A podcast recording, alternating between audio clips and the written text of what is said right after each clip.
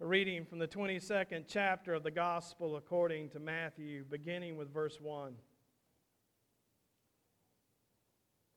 Jesus spoke to them again in parables, saying, The kingdom of heaven is like a king who prepared a wedding banquet for his son.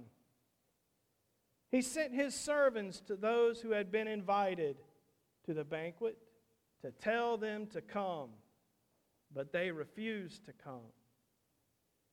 Then he sent some more servants and said, Tell those who have been invited that I have prepared my dinner. My oxen and fattened cattle have been butchered, and everything is ready. Come to the wedding banquet. But they paid no attention and went off, one to his field, another to his business. The rest seized his servants, mistreated them, and killed them. The king was enraged he sent his army and destroyed those murderers and burned their city. Then he said to his servants, The wedding banquet is ready. But those I invited did not deserve to come. So go to the street corners and invite to the banquet anyone you find. So the servants went out into the streets and gathered all the people they could find, the bad as well as the good. And the wedding hall was filled with guests. But when the king came in to see the guests, he noticed a man there who was not wearing wedding clothes. He asked, How did you get in here without wedding clothes, friend? The man was speechless. Then the king told the attendants, Tie him hand and foot and throw him outside into the darkness, where there will be weeping and gnashing of teeth. For many are invited, but few are chosen. The word of God for us, the people of God. Thanks be to God. You ever been invited to a wedding? Anybody willing to shake a head? You ever been invited to a wedding you didn't want to go to? Yeah. Yeah. Sometimes people invite you to a wedding because they know you like to write checks. They want you gifts. Sometimes people invite people to a wedding because, you know, they used to date them and now they want to see the better person they're marrying. That happens. What y'all laughing about? I'm telling you, it happens. Y'all laughing because it happens, ain't you? Yeah. Sometimes people invite people to a wedding because they actually want them to be there. Did you know that? Sometimes when you get that save the date thing, I don't think we did a save the date thing way back when.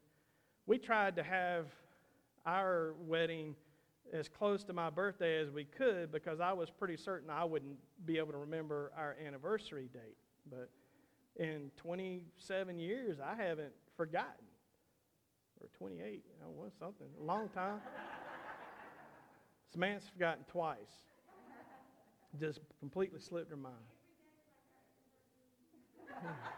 Every day is an anniversary with you, she said. She's right. Every day begins anew. But I tell you, we tried to do that, and the men's club at Main Street United Methodist Church was having their fish fry that weekend, and they, they didn't want to move it. Now, if we'd had any sense, we would have had flounder at the reception, right? I mean, it would have been cheaper than, what, than the food the family cooked. But it's funny the things we try to think through about a wedding. And often the one that we don't think quite through enough is the guest list. People have been hurt because they didn't get a save the date card, right? On that first, oh, you got one? I didn't get one. They don't want me to save the date. Fine, I would do something else. Um, and then people have been hurt because they didn't get the final invitation, even though they got the save the date token or magnet or whatever it was. These are things that hurt people because we understand that something really important is happening, right? Especially in the Christian tradition of marriage. In the Christian tradition of marriage, we believe that God is joining two people in a way that goes beyond our real ability to understand, and that somehow God is in the midst of that, creating something new, making two families one, and bringing about something beautiful that can be a witness to God's love for us when it's done right.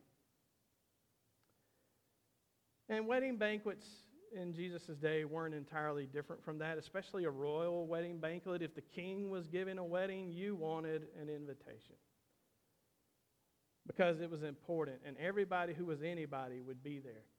And boy, if you're invited to the king's son's wedding, doesn't that seem like a big deal? It just does to me. When I read that, I think, wow, what, what, what, what a cool thing it would be to, to have pick up the phone one day. Hey, hey, Dave, this is President Trump. Oh, hey, how are you? Well, my grandson's getting married. I want you to do the wedding.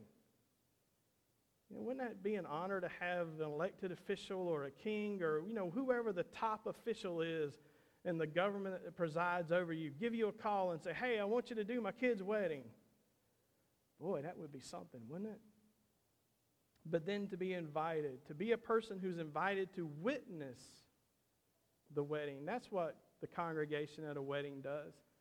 They witness it and they assist the pastor in praying God's blessing upon the people who are being married. And it's really a profound thing if it's thought through. But that guest list, that's a meaningful thing, especially if you're on it. And so Jesus tells a parable about Israel from God's perspective, and it's told to those same people he told the one last week to chief priests and the scribes who were resisting his ministry, the ones who wouldn't receive his teachings, the ones who asked him, Why in the world are you healing people who are lame and blind in the temple? Who do you think you are? Resisting the coming and the celebration of Jesus' presence at the temple. Remember the kids singing and dancing, and they say, Make them stop.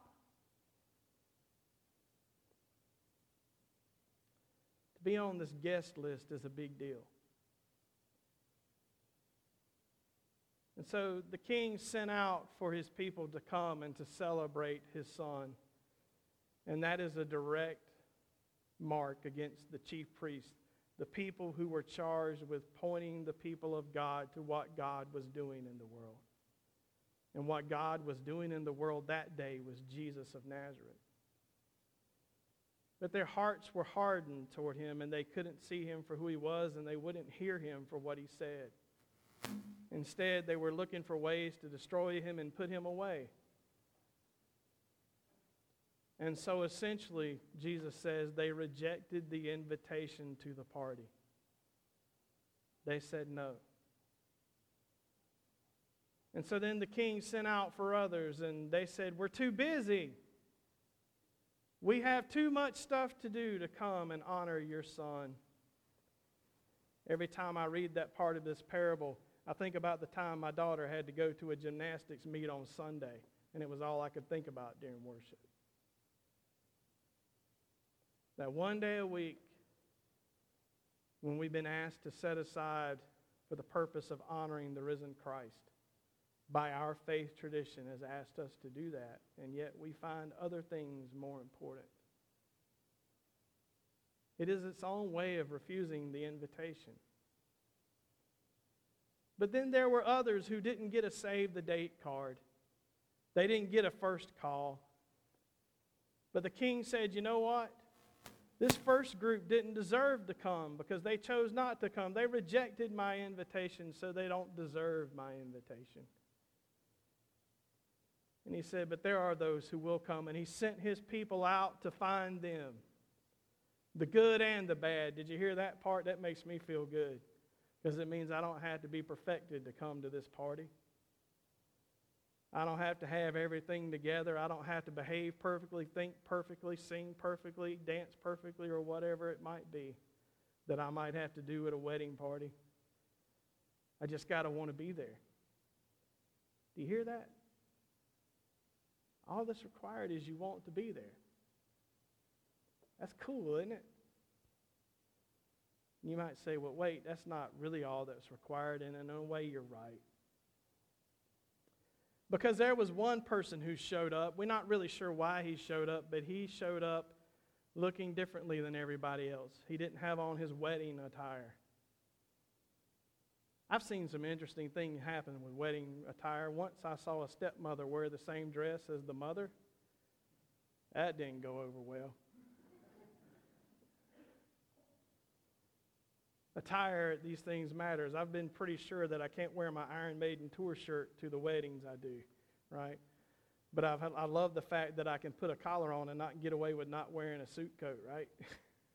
Because it's hot at those things. 2,500 people in a room doing an electric slide generates heat.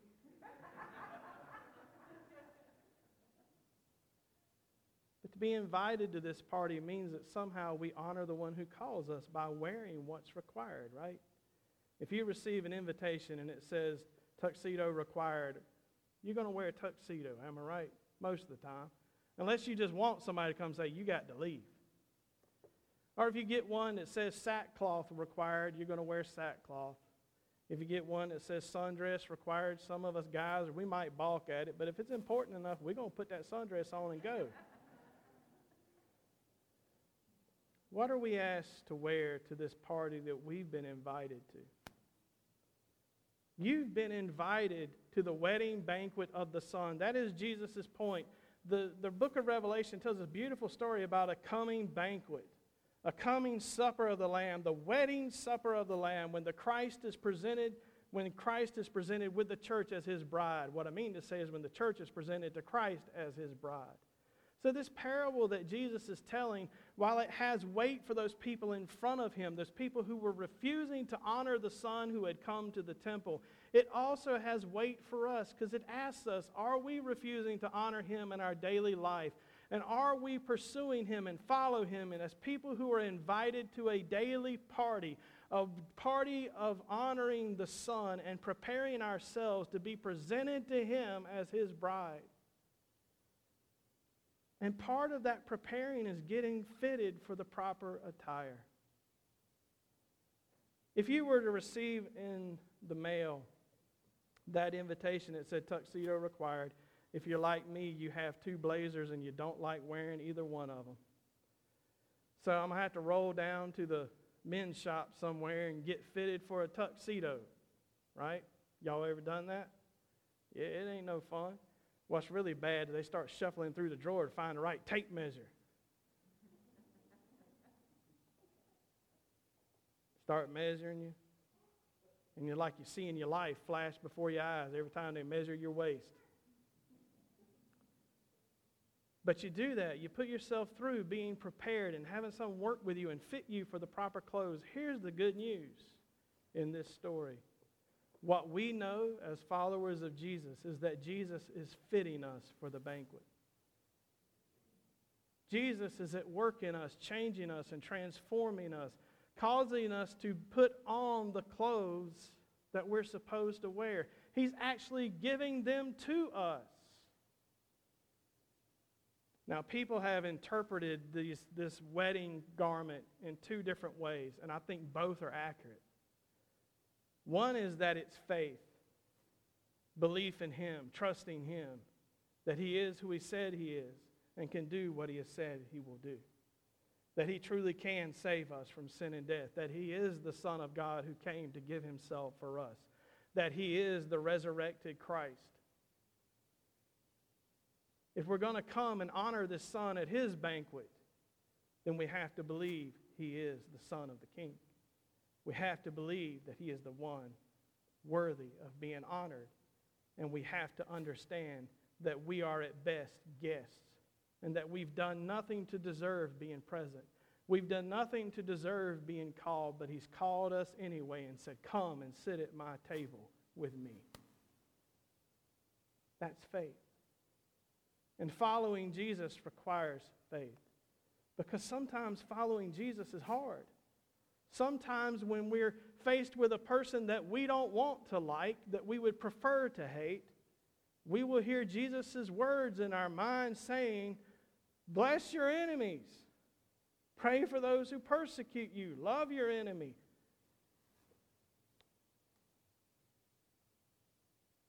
Or we might hear Jesus caution us about careless words when we're thinking about cussing somebody out because they cut us off in the parking lot. And following can be hard. Or we might be faced with something in our work that we know we can't do because it's unethical and it will hurt someone. And we have to quit a job because following Jesus can be hard. Or we might be like a student under a desk with a gun pointed at her head, said, having someone say, If you disown Jesus, I won't shoot you.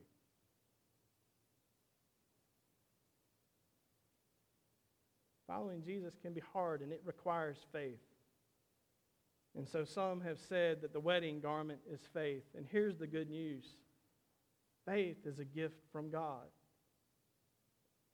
Paul said to us that we are saved by grace through faith, and this is a gift of God, so that we will not boast.